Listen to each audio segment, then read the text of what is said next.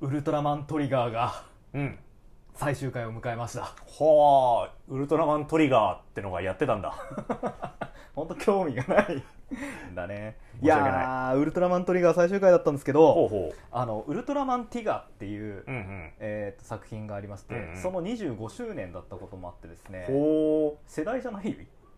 ティガうん、あれだよね平成エアップだもんーね平成アップでちょっとよくよく知らないんですよねあの、まあ、25周年っていうことでですね、うんうんうんウルトラマントリガーは副題がついててほうでニュージェネレーションティガっていうへえ副題がついてたんですよ、うんうんでティガっていうのは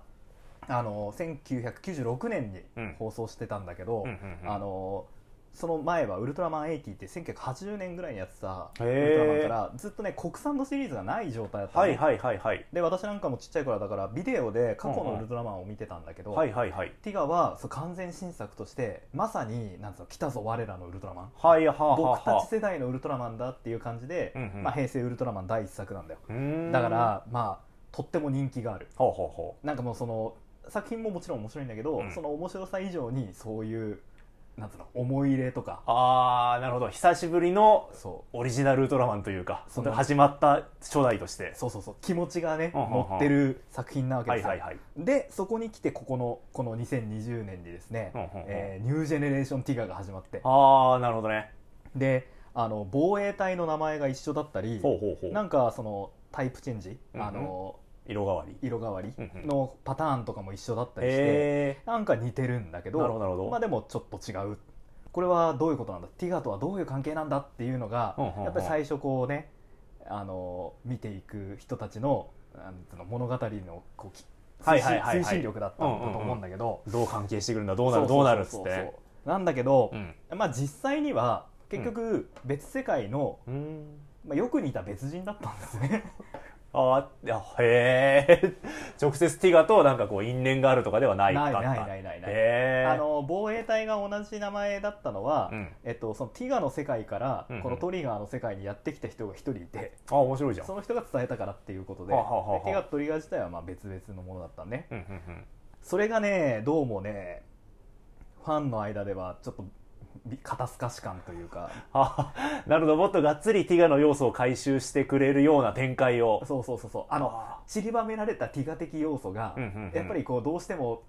あのティガの物語の続きっていうのを求めてる人に、ーはいはいはいはいこうなんつうんだろうな期待をなるほどねしちゃったんだねきっとなんかあるに違いないっそうそうそうそうていうのは確かに物語を一番こう推進推進する力でもあったわけだもんねそうそうそうそれは期待しちゃうわねであのね CM でね、うんティガを受け継ぐ新たな光っていうねおーフレーズをすごい連呼煽るねだからなんかやっぱちょっとねそういうところは実際私毎週楽しく見見てたし、うんうん面白かったと思うんだけど、うんまあ、確かにティガの続きティガの物語のその先を見たかった人は、まあ、ちょっとねあのがっかりしたかもなっていうの なるほもど分かんなくもないほうほうほうまあ、だからさっき言ったその副題の「ニュージェネレーションティガ」っていうところの解釈がはいはいはいやっぱポイントでしたねあの作品はね。 なるほどあの、えっと、ウルトラマン銀河から続く今ずっと毎年ね、うんうんえー半年ずつあのウルトラマンやってるんだけど、へそのシリーズニュージェネレーションシリーズって言うんだ,、えうんうんうん今回のこの副題のニュージェネレーションティガっていうのはもしティガがあの、えー、と16年ぶりの新作という文脈ではなくて、うんうんうんえーニュージェネレーションシリーズの中の一作としてポはッいとは出ていきはいたはらっいていう意味だったと最終回まで見て思いました。なるほど、んそのニュージェネレーションっていう今やってるウルトラマンシリーズがその主たる文脈であっそうてそうそうそうそこにティガっていう設定を入れてみたっていうことかそうそうそうはあのなんか極端なキャラ付けの,、うんうんうんあのキャえキャラクターたちあとか、よく喋る宇宙人とか、うんうんうんまあ、そういうのってすごくニュージェネレーションっぽいなってへーあの歴代のヒーローの力を込めたおもちゃほうほうほうあそういうニュージェネレーションシリーズが今まで作り上げてきた文脈の中に「うんうんあのティガ」という作品を置いたらっていうーはあでも面白そうだけどねいや話まあ聞い面てる白かった面白とかった面白かったけどその何を期待して見始める かってその受け取る姿勢の問題だったなっていうのははいは ちょっと思ってるけどああなるほどねうんでねはいウルトラマンってマルチバースシステムを採用してるんだけど、はいはいそれって結構もうただの異世界っていうパターンが多かったんだけど、うんうんうんアメコミのさその、まあ、マルチバースってさ、はいはいイフとかさうんうんあのキャラクターがもし、えー悪人だったらとか、うんうんうんうんえー性別が女性だったらとか、うんうんうんえーつと例えばうんとなんだろう舞台がヨヨーロッパスチームパンク的場所だったらとかっていうさ、こう設定のずらしみたいなのが多いよなとう思ってーんああなるほどね、うんはいはいはいはいもうウルトラマンが今まで描いてきたパラレルワールドってもう別世界だったんだよ、全然別の世界の別の人の話だそうそうそうそうったのが確かに編み込みだとずらしは多いよそうねだから今回初めてあずらしの文脈できたなってああなるほどそうティガがもし2020年に放送されてたらワっッてトいうっイフをやったわけだそうそうそうそうははははて思いましたっていう話ですなるほどウルトラマンのマルチバースのシステムもちょっとアメコミ的なというか、まあこれまでとは違うんう見せ方をするようになってきている、うんなーってでもこれがあったってことは今後のウルトラマンシリーズをもしかしたら全悪逆転世界 とか男女逆転とかそうね弁おじさんが死なないウルトラマンとかが出てくる可能性もあるうんあのウルトラマンがゼットンに殺されちゃってそのままゾフィーが来なかったらみたいなことがねああなるほど、うん地球が植民地にもしなっそうてそうそういたらとかそうゼットン星人の植民地になってたらとあかははははっていう可能性もこれきっかけでまた生まれてくる可能性があるとわかんない けどねはい、 じゃあまあ過去のヒーローをうまく使った作品としてはい「スパイダーマンノーウェイホーム」のうんあったと思うんですけどあれに関す るお便り来ておりますめちゃくちゃ雑な接着をしましたねそうですねはいお願いします過去ヒーローといえばねはいえーこれえっとラジオネーム任命さんからですね、はいはいえー、徳さん、えー、徳佐オタクさん、カンさん、カンフーマニアさん、はいこんにちは。こんにちははい、こんにちは。えースパイダーマンノーウェイホーム、すごい面白いですね。面白い今のところ、毎週末見に行っており ます。すげすげええー昨今のアニメ邦画のように週替わりで入場者特典もあるので、今週末も見に行く予定です。私これ知らなかったんですけど、そんな特典あったんですね。我々が行った時はでけえカレンダーでしたねめっちゃでかいカレンダーでしたねうんなんか、えっと、イラストのカードみたいなやつを週替わりで配ってるみたいですね、えーそうだったのか。えー映画を見て個人的に気になったのが、はいはいえードクター・オクトパスがうんエレクトロからアークリアクターを抜いた後、うん破壊したり誰かに返したような描写がなかったこと、おーおーおーおーおーえーまあ、今後のスパイダーマン映画に何かしらの影響を与えてくれることを期待してますなんてメールが来ておりおまおスタークが作ったんだよねスタークの技術だよすねそうだよリアクタねーうんうんあアれイをアンマンのパワーの源おおあれを、えーとまあ、オットー・オクトパスが、うんまあ、奪ったというか、まままあそうだよね取り除いてあげたけどその後どうしたかは描かれなかったかも確かにあ、確かに確かにドクター・オクトパスはあの太陽を作るのが目的のねはいはいはい、はい、方でしたから、あ実質人工太陽をついに手に入れたオクトパスなるほどさあ今後どうなるかじゃあこれ侍見世界にあアークリアクターが行った可能性があるってことですねありますねおあのオクトパススパイダーマンのあのアーマーのーうん技術も取り入れてますからおおスーペリアスパイダーマもうンこれスーペリアスパイダーマンあるなあります ねアークリアクターの力とスパイダーマンスーツの力を使って うんうんうんありますねありますね口の悪いスパイダーマンついに映画化やった 見たい見たいめっちゃ面白そうだうなんうんうんこれ実写スパイダーバース夢じゃないな確 かに今回で一回グッと集まったスパイダーマンの世界がまたねそれぞれの宇宙に宇宙というそうだねかアメイジングスパイダーマン3作られるかもしれませんしおスパイダーマン4が出てくるかもーしれないしおーいつかまたスパイダーマンばスパイダーバース復活の時にあるかもしれない、ね、あるかもしれない、お妄想をかきたてるー楽しみだね楽しみだうね、んはい、はいえー、っとなんだっ けあじゃあ久々にあのコーナーやってあれいいほですから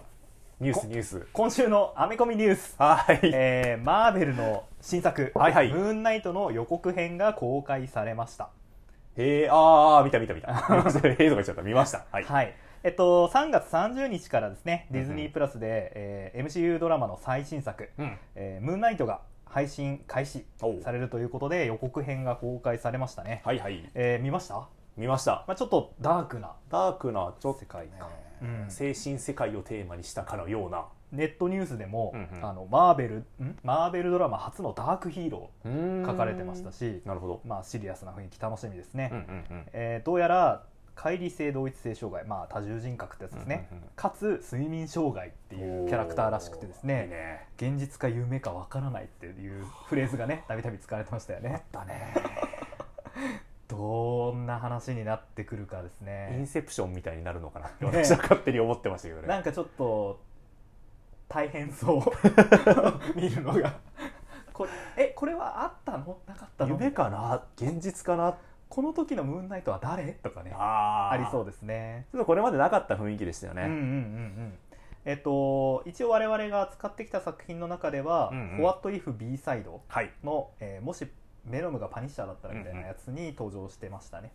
ちょっとあの話だとあんまり細かい設定知らなかったんですが、うんあのあといろいろ調べたらうん割と結構苦労人というか、あー精神的に 課題が多いそう方ねみたいですよね。そうねあの予告が公開された時にツイッターでさ「うんうアんルティメット・スパイダーマンの」なんあだっけシーズン4の24話あ、うんうんえーが「ムーンナイト界だよ」みたいなこと言われて即見たんだけどうんうん、面白かったね あれ、面白かったね。月に変わってお仕置きよっていう感じのキャラでした ね月の声が聞こえる。いや実に楽しみです、実ね、にルナティックなキャラクターで素晴らしかったですね。ル まさにルナティックでしたねえっ、とまあちょっと翻訳本も出てるし、うんうんドラマに合わせて新しい翻訳も出るようなんでなんとちょっと我々もねちょっと扱っていきたラいジでオすでもね。扱っていきたいと思います。はい、はいこの番組では毎週一冊の翻訳アメコミを取り上げて二人で紹介しております。はい、今回のテーマはバットマンズグレイブ。新刊ですね。いやー先日出たばっかり。ウルトラマンもスパイダーマンもムーンナイトも関係 ない作品ですけれども、そうですね。はい、えっ、とまあそうですね新刊この前出たばっかりですんで、うんうんえーネタバレ困るよっていう人はですね、えーぜひ買ってからまた一緒にお話聞いていけたらいいかなと思います。すごい作品でしたね。あのまあ、バットマンといえば世界最高の探う偵んうん。ですよね、うんあのよくディテクティブって呼ばれてた言りしわますしてれますよね。まあ連載もねディテクティブコミックスから始まってますしね、うんうんうん探偵キャラなんですけれども実際のところねやっぱりダークマルチバースから進行していく敵とかと戦ったりとかそうね、平行多次元宇宙を破壊する敵と戦ったりとかね。ね、そういうのがまあやっぱあるんで、うんうん。えー、と今回の「バットマンは」ちゃんとその殺人事件に対して、ああそうだねね本当に捜査する探偵としてうん、活躍してましたしてねくるんでまああああまあそういうことももちろんあるんだけどやっぱちょっとそういう探偵らしいバットマンを意外と見る機会が少なかった、うん探偵バットマンの活躍が見られる見られるうんうん作品となってます、はいやっぱミスミステリー好きだからねこういうの好きでしょ面白かっ たねあ意外とバットマン推理うまくいかない時もあるんだなとかねああなるほど、ね、そうういうのが面白かったんね、うんうんうんということで、はいえーバットマンズグレイブ」ちょっとあの変わり種というか、まあ、ババットマンの魅力引き出してる作品だと思いますんで、うんぜひぜひ買って読んでみてください、 「バットマンズグレイブうんうん」直訳すると「バットマンの墓」ですよね墓グレイブといえば墓ですよね、今回も、えー、と墓にまつわる短いエピソードで始まってますが、ああそうだね本当に一番最初ね、はい、アルフレッドが、まあ、墓の手入れをしていると、うんうんうんでトーマスマーサまパパバットマンママバットマン あママバットママバットマンって意味わから んなまあ両親ですね両親ですねえーはい両親のお墓の隣に、えーブルース・ウェインの墓も用意されてると,、えー、 と両親はね、うん家族をすごく愛してたので、えーま死んだ後もこの家で過ごしたいというかあ、うんここでは近くで眠りたいだから、えーブルースの墓穴と墓標も同時に用意していたんだと。 なかなかすごい家庭ですよねこれどうなの一般的にアメリカあるあるなのかなあることなのからんなあれなんかなんかの映画でさ、うんうん自分の墓標を見つけちゃってショックを受ける話を見たことがあるような気がするえバック・トゥ・ザ・フューチャーじゃないそれもそうだけど文脈が全然違う あーでもまあ生前葬とかよくあるよたまにあるよ、あそうだね確かに確かに、うん日本まあ用意してるっていう話もある聞くは聞くよねまあ、ということで、うんえー、とウェイン邸にはブルースのお墓が用意されてるんだぜっていうねスタートですね衝撃の始まりではありますね衝撃の始まりではありますね、あの帯にもですね「これは死へと向かうバットマンの物語」とか、うんうんうん、えーバットマンを死へと誘う」とかなんかこう バットマン死ぬ死にそうだぞっていうのをやたら煽ってくるそうだね確かに言われてみれば、うん感じなんで、うんうん、墓が最初に用意されてるのは不穏でしかない そうね空気の不穏さはすごいね、今回えっとすごくうん、アートいいですねああ絵がねえー、いいいいんですよねいいあのあ結構チンピラと戦うシーンも多かアったクションシーン豊富なんですけどその見せ方がやっぱりこれまで読んできたバットマンシリーズと全然違いますよねなんかねどう言ったらいいんですかねこう小回りを細かく区切るって言ったらいいんですかうね、ん、あのバットマンがどうやって敵をのしてるかが伝わりやすいといううんか、うんうんまあえっと、ブライアン・ヒッチの、えー絵なんですけれどもなかなかね効果音とかは一切描かずにああそうだね殴りカパオみたいなやつないです ねパオってならなくてただただ殴り合ったり投げたりうっんうんうんていうのを、うんえー、コマを細かく割って描いていくっていう感じで、痛そうって思 うよねまあ、暴力っていうのがやっあそぱうそう強く出ますよね。暴力って感じありますいねわゆるこうアメコミ的なキャラクターがこう見栄を切るシーンというか、うんうんうんうんあーこうパンチした瞬間を大駒で見せるみたいなのではなくて、うんうんまた違う種類のアクションシーンでいい感じですね面白かったな、あこれだけでもちょっとぜひね見る価値ありとい読うむ価値ありって感じですね、うんえっと最初はバットマンが、はいえっと、けゴーゴッサム死刑の刑事さんだね、そうですねが、えっと、スコーンアーミーと呼ばれる、まあ、なんかよくわからんタトゥーを入れてるやつらに路地裏で銃を向けられているところを、えーバットマンが助けると助けてあげてますねいうシーンから始まるんですよ。これはね、まあ、もちろんご存知の通りバットマンがあ映画の帰りに両親を撃ち殺されたことであのバットマンになったバッとトいうマンになったという彼のオリジンをね、うんうんうんえーまあ、ここで再確認させてくれてるわけあなんーでなるほどね、すけど見てきた映画が面白いですね。えー映画タイトルがね、うんえーちょっと背景に書いてあるんですがうん「ざっ と」って書いてあって、えー巨大なピエロの顔が描かれてますねえー刑事さんがこういうふうに話してますね俺たち何考えてたんだこの子は音楽と綺麗な光と動くものが好きだからそれで映画を見せようと決めたピエロのポスターなら子供向きだと思ったっつってね ざっとまあおそらくスティーブン・キング原作ああれ系の映画ですよねであと「ザットって映画あるよね ああその「イット!」ではなくて「ざっと」っていうタイトルのピエロが出てくる映画も ああるるよねあのパパクリパクリ的なやつパでクリね、的な、えーアサイラムだかアルバトロスだかが配給してる、よね、く出しがちなやつですよね これでもジョー、あのーピエロのさ、うん映画やってるってことは多分この世界にはジョーカーいないんですよねあもしジョーカーいたらピエロが出てくる映画を多分子供には見せない気がするんですよねあなるほどね確かにあのさ実はこの作品、うんうんえっと、いつもの「バットマン」のシリーズ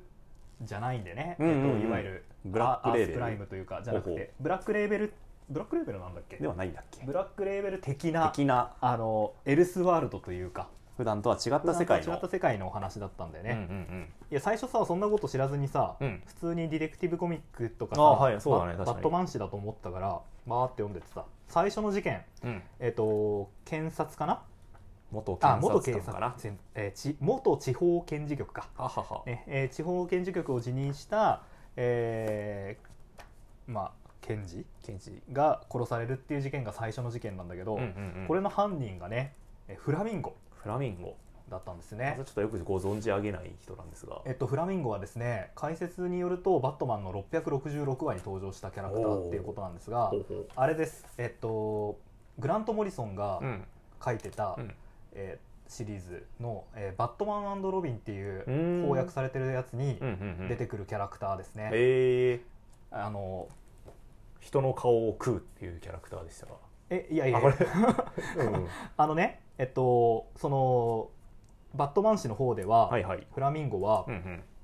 ピンク色のスーツを着た、え結構派手なはは伊は達男みたいな感じでああ今回出てきたフラミンゴさ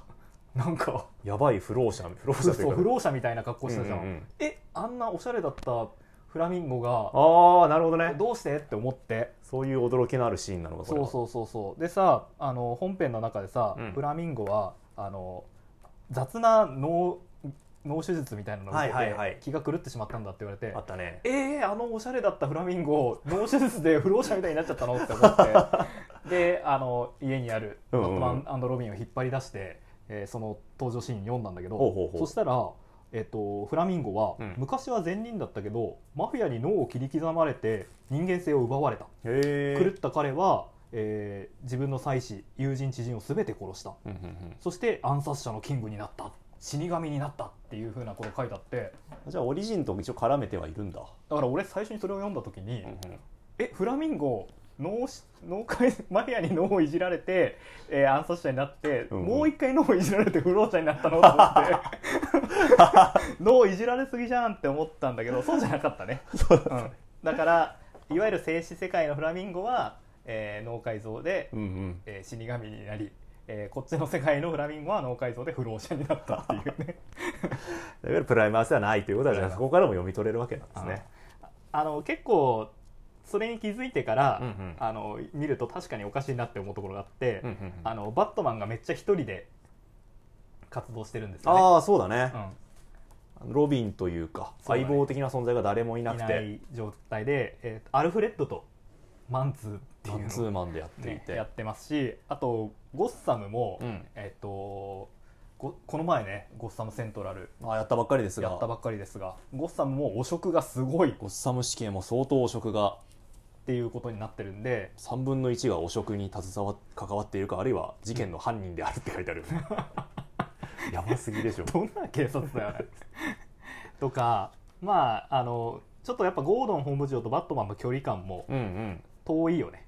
そうだうね、ん警察からのバットマンの評価も、まあ、結構厳しめというか、うん、厳しめちょっと厳しめ銃を向けられそうになったりとかね、はいはいはいはいありますよねっていうこともあったりしてまあその辺はうんうん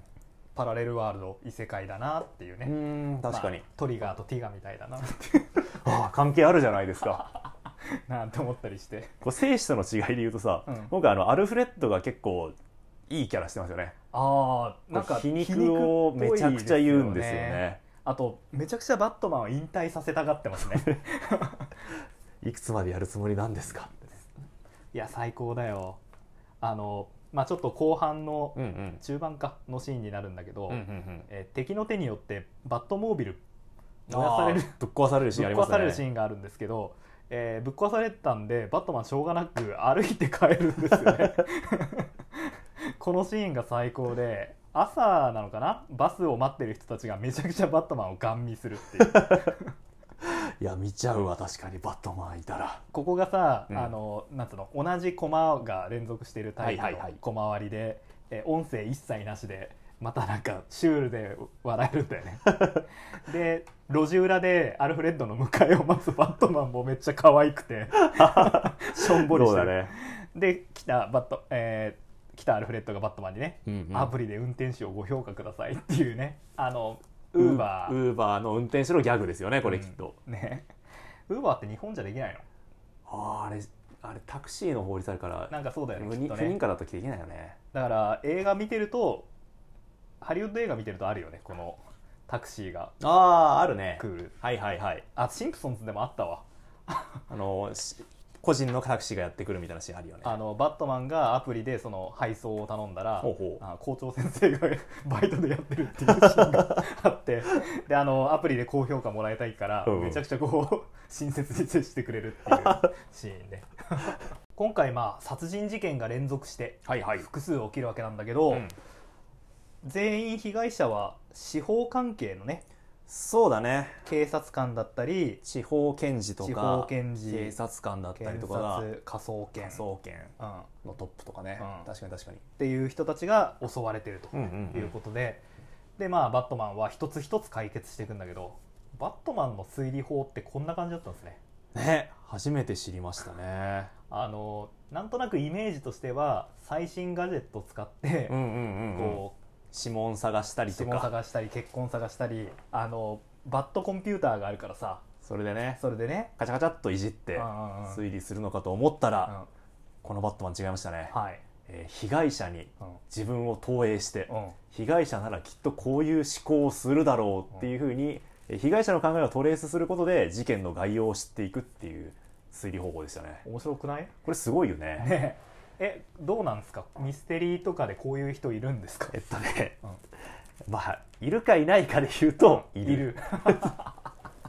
確かにメメジャーなのはやっぱりその犯人の行動を想像して、うんうんうんそれから、えー現場の状況を推理していくってパターンがやっぱ一番多いんだけど、はいはいはいまあ中にはやっぱりそのあ被害者からってい被害う者パかタらっーてンいうもパターンまもあいるあそうただまあメジャーではないよね、うだかんうんらバットマンそそバットマンそっち寄りなんだっていうのは一つの発見ですよね、あの羊たちの沈黙はさ、うんうんえー凶悪犯のを捕まえるために凶悪犯の知恵を借ありるそうっだてねパターンだったじゃん、うんうんでも今回バットマンはその犯罪者の思考なんかわかんねえよと で被害者に寄り添うこれってすごいバットマンらしいバットマンらしいこれすごい発明ですよねね確かにバットマンならそうやりそうだわっえだてっいうところだてよね被害者だもんね、うん彼自身がね、両親を強盗に殺されたからうんこれをやってる、うんだから誰よりも被害者のことは分かる、うん、ゆえに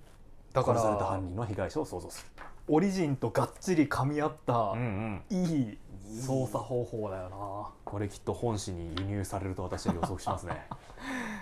これこの作品オリジナルの設定だよね多分ああそうか実は原作に使われていた可能性もあるのか今までやってたことあんのかなそうかもしれない、うん、まあもちろんねあのいつも通りの,、うんうんあの金持ちムーブもかますんですけど ね、バットコンピューター駆使したりとかうね、んとかっていうのもあるあの被害者のさ、うん部屋をさうんうんなんか360度スキャンみたいな ああやってたするねガジェットとかさ、自分のしへ自分の屋敷の中で被害者の部屋を再現してうん現場検証するとかね、うんやってましたねすげえあのアルフレッドがねうんうんこのバットマンの装備を死刑に提供したらああそうね警察に提供したら仕事減るんじゃないのみたいなこあなたとがをもうちょっと時間できやめられるんじゃないですかってね、すごい言ってるけどね、うんあの渡したら自分を捉えるために使うから嫌だってまあ、俺はバットマンらしさ変わらずですねそうねあと、えっと、さっきさ、うん、バットマンのいつもの仲間たちいなかったっていう話ああーはいはいはいはいしたけど、うん、あの一つありましたねお生死にもいるバットファミリーバットファミリー、アルフレッド以外にうん、バットハウンああドバットハウンドねエースですよ、エースあのワンちゃんワンねちゃん まあエースじゃなかったんだけどこの世界でのバットハウンドはドロ巨大ドローーンンですね、えーしかもちょっとぼんやり犬っぽい格好をしてる 四つ足っぽさがあるある巨大なドローンドローンしかもめっちゃ数がいっぱいあるっていう あそうそうそうバットハウンド隊っていうふうに言ってるもんねあのまあ最初それを使ってくれってアルフレッドが頼むんだよねああそうだね言われてみれば結構そのバットマン戦いによって傷ついてるから、うんうんうんうんまあ、私のためだと思ってバットハウンド隊を出してくださいとなんでバットマンがバットハウンドを発信させることをあの拒んだかっていうと、うん見た目が怖いから市民の恐怖を煽ってしまうしまうからって言ってますねえー機能は街の監視っていうこれはこれでまあやばいドローンではありますけどねあーえっとまあとある殺人のね、はいえっと、被害者のところに、うんスマートスピーカーみたいなやつがあるんですよねああそうだねアレクサ的アレなクサ的な Google ホーム的な、 Google ホーム的な喋るスピーカー、うんレックスコープ製っていうね レックスコープはあるらしいこの世界にもねえこの世界ってゴッサムの外側どうなってんだろうねああそうだね確かにいるヒーローはいるのかなのかな、ねえわかんないけどでもこの話が出てきた時にね、うんうん、ウェインテック社でも作ろうとしたんだけど アレクサ的なねやつをねあの競合するレックスコープの製品には勝てなかったって話がありましたね技術力はレックスコープの方が上だったのかもしれない、しかも、えーっとアルフレッドに突っ込まれてますけど、うんこのスマートスピーカーがもし普及したら絶対バットマンの活動に使ってたよねっていうねアメリカってさなんだっけ愛国者法はいはいはいかなんかあって、こういうことにすごく厳しいっていうか嫌悪感みたいなのあるんじゃあないるんだろうねきどっとなんだろう盗聴盗撮的なものやっぱり盗聴盗撮的なね嫌なんでしょうね嫌うんな意識は今日本以上に強そうだよねねえ日本もまああるけどさ、うんねまあ、バットマンは被害者の意識をトレースすることで、はいどんどん事件を解決していくんですが、うんまあ、犯人をね一人ずつ捉えていくことになるんですけど、うんまあ、中にはプロフェッショナルのえはいはい人もいまして殺し屋殺し屋なのかな、えー軍サイフ人ァあなんかあれか、えー傭兵的なー傭兵的なあ方れでですすかかねねうん、えーとまあ、プロとして雇われて、まあ、彼も殺人を犯してるんですが、はいえーまあ、真犯人をいい加減バットマンを捕まえなきゃいけないのであ黒幕をね、黒幕を捕まえなきゃいけないということで、えーこの傭兵をうん襲撃拉致監禁し拷問拷問をするシーンがありますね。あえー時間がない、うんまあ、話せと。うんということで、えー拷問します、えーお前が喋らないと膝から下が骨まで煮えることになるということでなんか全身を縛られて謎の電気コードみたいので繋がれてるんですね、えー彼は言ってますここは、えーここは貴様の拷問部屋かむしろ手術室で私は外科医だあのバットマン今回結構容赦ないんですよね、うんああの容赦ない確かにもちろん不殺っていうバットマンのコアの部分はね守られてて、はいはいはいあの実はアルフレッドが部屋の中に屋敷の中に、うんうんえっとなんだあれは睡眠銃なんつうのあなんかゴム弾だかなんかねゴム弾とかって殺さない銃みたいのが、あったんだけどそれにも嫌悪感を示してるね、うんうん、銃を置くなんてみたいなことは言ってるしゴードンとかにもあの足を狙いみたいなあそうだね頭打つなみたいなことこをとを言言っっててますねその不殺は貫いてんだけど死ななきゃ何してもいいだろうみたいなところはありま一すよね。線をちょっと超えているところがね そのバ ッドハウンド隊の、まあ、一般市民の監視もそうですしえー拷問のシーンでもねええー、とまあ結局ゴムします、うんえー電源ボタンを押して骨の髄まで溶かすんで すがまあ実際はうん足は大丈夫電流で痛覚を刺激した怖えよ怖いよ 怖いよ痛みだけ直接与えてたっていう 怖すぎますあ ーなんかすごい後遺症が残りそうだけど、確かにね、うんえーまあ、その結果真犯人についにたどり着くことができるとはいいうことになりますそうですねえー真犯人どんな人かというと、うんえーバットマンと同じようにうんコスチュームを着たうん謎の人物って言ったらいいんです がね、えーそう顔ですねにマスクをしていて誰だかわからないあのベルトのところにさ、うんうんあのななんか入れられるポーチみたいなああのほがんついて確かに確かかにいっぱいポケットついてますねユーティリティベルトってやつですよね、はいはいはいなんかちょっとバットマンっぽさありますよねそうだねうん確かにで本人も、うんまあ俺たちは似ているんだみたいなことをよく言うんですよね言ってますね、なんですがうんえっ、とまあ、彼との戦いの中でブルースはこいつの血液を血液を採取することに成成功する功するそしてその彼の覆面の下を知ることができるんですね、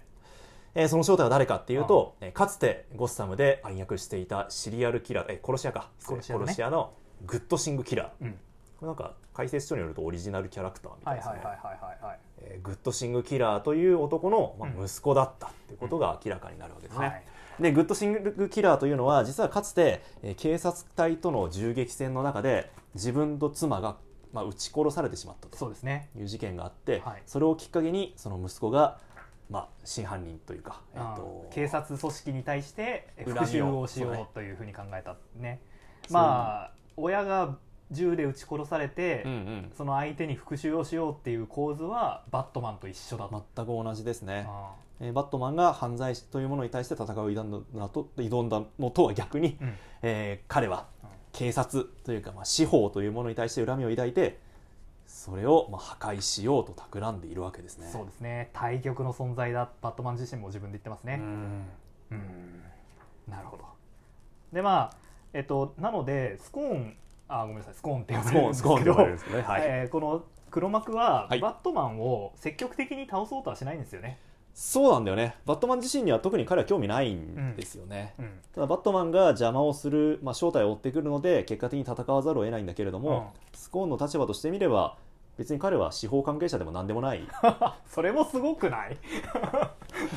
こんだけさ殺人事件解決して犯罪者取り締まっといて司法関係者じゃないってまあそりゃ組織図にはいねえけどさっていう感じだよねやっぱゴッドゴッサムセントラルとちょっと似てるというか、うんやっぱテーマとしては近いものあるかもしれないそのあーバットマンとは何なのかっていうとそうこだろで、ね警察に協力するけど警察関係者ではない、うんうんうんうんうんうんしかもやっぱ汚職がたくさんあるっていうこともあってか、うんうんうん、この人の考えに賛同する人がああそうプロアマ問わずいっぱいいんだよねこれ面白い設定だよね面白い面白いあのね街の中にですね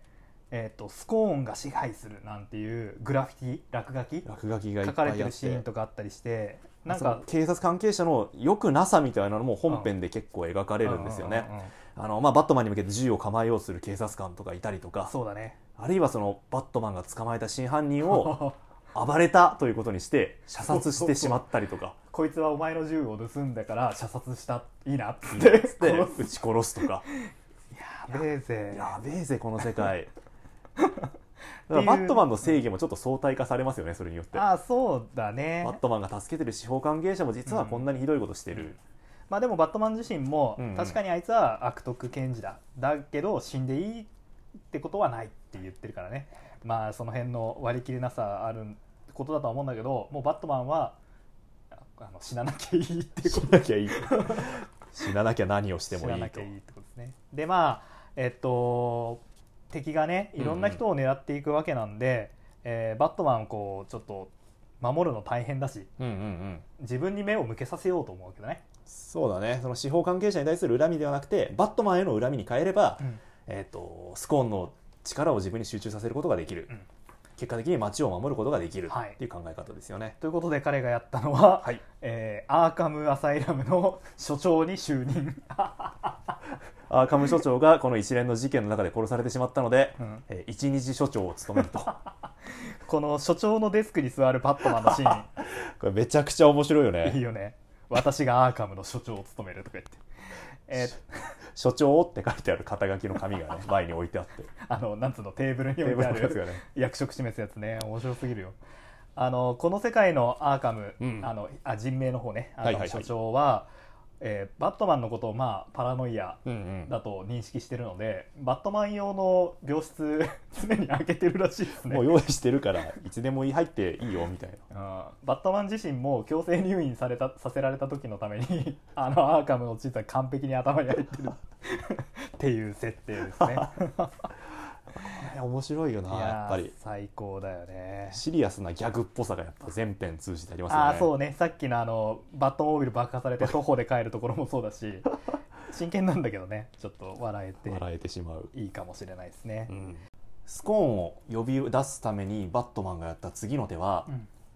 彼は自分と似てるってことが分かってるので、はいはい自分がやられたら一番嫌なことをやろう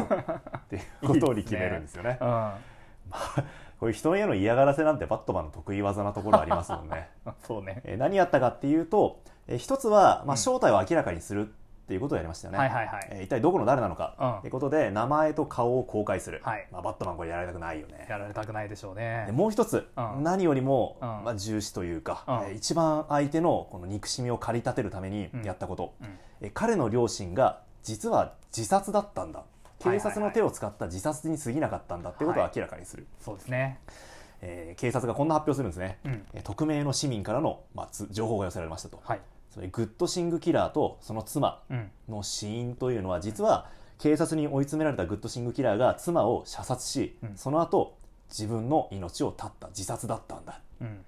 ですから警察を恨むのはお門違いなんだっていそううね情報を公開するんですよねうんうんでももちろん、えーススコーンにしてみれば自分の愛する両親がそんな死に方をしたなんて信じられないしはいはいそもそもこんな汚職にまみれたゴッサム死刑が本当の情報を言ってんのかっていう疑惑もまあなくはない、そうねまあ これ本当なのか本当なのかなどうなんだろうねな ねちょっとわかんないうんちょっとどちらとも分かんない書き方になってるんですよねう、んまあでも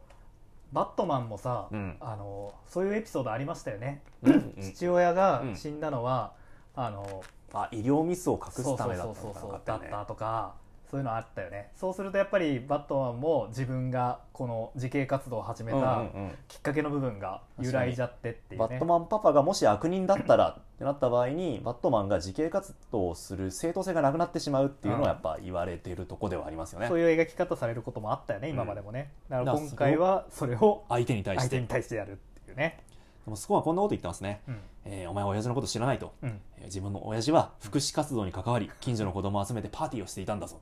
親父もおふくろも立派な人だったそれを貴様らが殺したんだうんまあ殺人をしてたこと自体は間違いないと間違いない思うんですけどまあ福祉のパーティーもしてたのかなしてたのかな、だってそれに対してバットマン殴り返しながらね、うんあの夜お前の父が幼い少年とをその家族と一緒に殺害したことを知ってるかって言いながら殴ってますから、うんまあここは平行線ですよね平行線ですよね、うんまあで最後、はいえー戦いの果てに、うんえースコーングッドシングキラシンクキラーの、えー息子は警察に取り囲まれる銃を構えた警察にね、うんうんうんうん取り囲まれて、えーバットマンはそれを救おうとするんだよねうんそうだね銃を渡せお前を助けたいでもスコーンは自死を選んでしまう、あ悲しい話だー悲しい話だね、これスコーンに対して、うんバットマンが、うんあの被害者のトレース操作をするシーン振るってますよねいやこれねすごいよ、最後にうん、バットマンが推理をするシーンですよね、えーまあ、そのスコーンが一体どこに現れるのかっていうのをまあ推理しなきゃいけないって言った時に、し鏡を見つめながらいつもの操作をするんですよねお前は被害者だ、何をするうんいつも通りのことを街に出るたび親父やおふくろのように死ぬことになるかもしれないと思ういつか本当に死ぬだろうだがそれ以外にできることはない両親の思い出を胸に両親のようなものを増やさないために、あーこれねバットケーブの鏡の前でうん、やるんですけれどももう、まあ、ここでの被害者っていうのはねスコーンを指してるわけなんだけどもう言ってる言葉が完全に自分自身に同時にねバットマン自身のブルース・ウェイン自身の言葉でも刺さってくるっていうね2人が同じ存在なんだっていうのを改めてここで強調されますよねあーいやこの作品ちょバットマン作品として結構仕上がってますねいやすごいと思うよあの最初にねど導入もさうんうバんットマン自身のオリジンを思い起こすようなところから始めてさ、はいはいはいバットマンのオリジンと彼の操作方法と敵の設定っていうのああはあはがあガシッて決まってるよね確かに最高かっちりハマってるよねハマってるいい作品ですわ、えーラストシーン警察隊に囲まれたスコーンが、うんえーまあお前がやるべきことをするんだっ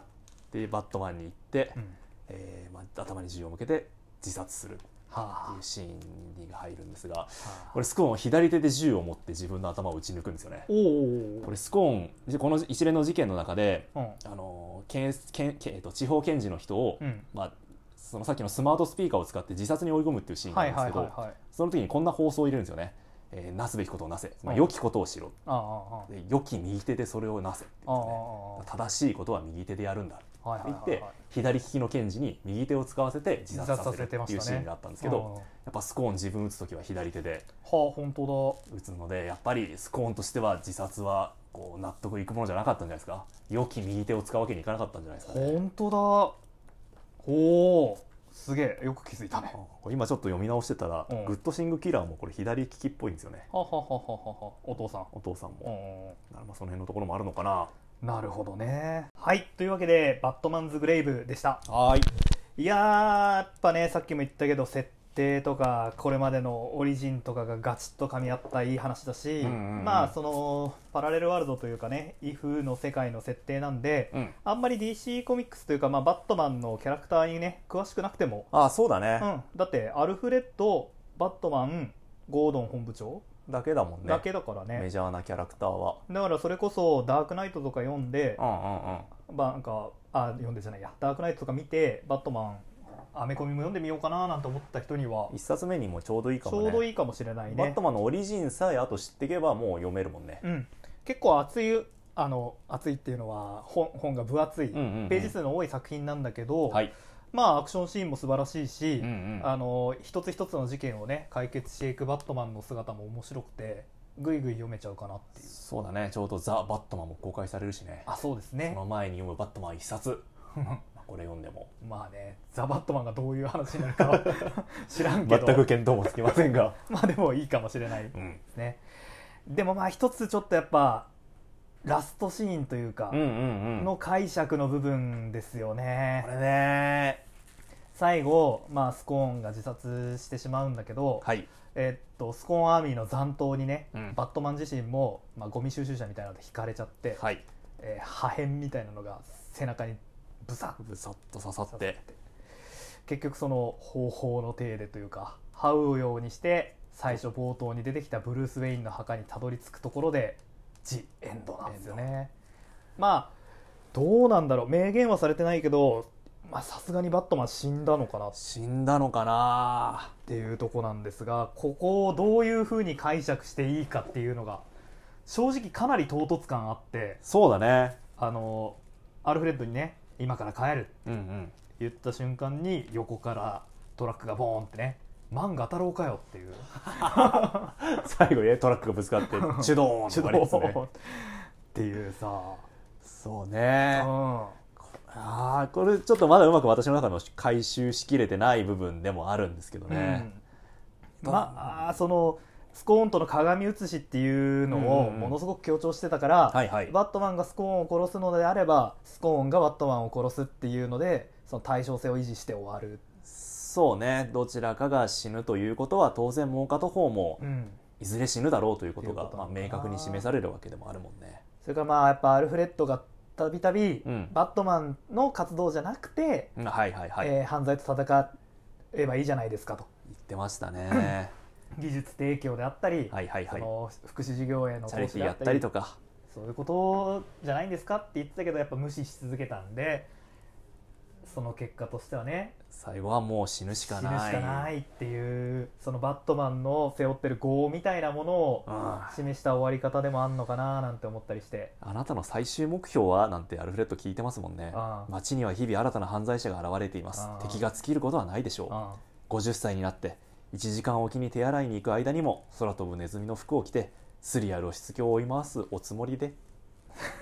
皮肉、 皮肉をうん、言い終ますけど、まあ、確かにその通りでバットマンの活動ってもう終わりないんですよね。わりないねえーとまあ、どんな時代だって犯罪者は現れるしうんそこと戦おうと思えば、うんまあ、終わりのない戦い、まあ、うんスコーンと同じですよねスコーンも警察、まあ、司法という決して終わるなんかそうだね破滅するもことのないうん敵と戦うわけですけど、人間の秩序との戦いだからねえーそりゃ終わりはないわけですよね。あそれを思うと、まあ、自殺したスコーンのようにやはり最後は死ぬしかないーあそしてまあその瞬間が偶然今この瞬間だったスコーンと同じ時に死んだんだっていう解釈も成り立つけどー、うんそう見るとめちゃくちゃ悲しい話だそうなんだよなんかなんか救いがないなさそう救いがないんだよなまあちょっとこの辺のラストシーン皆さんがどういうふうに読んだかなんかもねなんかねご感想まだ新刊なんでね、うん日本語で読める感想もあんまりないのでああそうですそうですもぜしひぜひメールやツイッターで書いていただけたら嬉しい読みでますすねじゃああ嬉のしいいですつねものやつをはい、えー読んでほしいアメコミのリクエスト、うんあるいはこんな映画を見ましたなんうてん感想とかねあれば、えーはいツイッターハッシュタグ公約雨あられをつけてツイートしていただくか、うんメールをお待ちしております、はいメールアドレスはアメコミアメあられアットマーク Gmail.com アメコミアメあられアットマーク Gmail.com アメコミのコミは COMI ですはいえーまあ本当にうんちょっといい作品だったのではいみんな読んでくれたら嬉しいなっておすすめですぜひぜひぜひそれではまた次回さよならさようなら鏡写しといえばさうんスコーンのうロゴマークというかシンボルマークの S の字あるじゃんはいちょうどこうなんか刃物で刻んで S みたいな字になってるんですけあそうどですねこれってさちょうどあのバットマンがうん両親を襲われる直前まで見ていた映画「気血ゾロはいはいはいはいの」あの Z マークはいはいはいあのレイピアを使ってシャシャシャってこう隠すのああのロゴをこう鏡に映した時に出てくるーお形だよねおおおスコーンとバットマンがこう鏡写しであることが気血ゾロとこのスコーンの S が重なるんじゃないですかなるほどねやっぱ今回のお話オリジンにもかなり踏み込んでるんでうんうんそういうメッセージになってるわけだ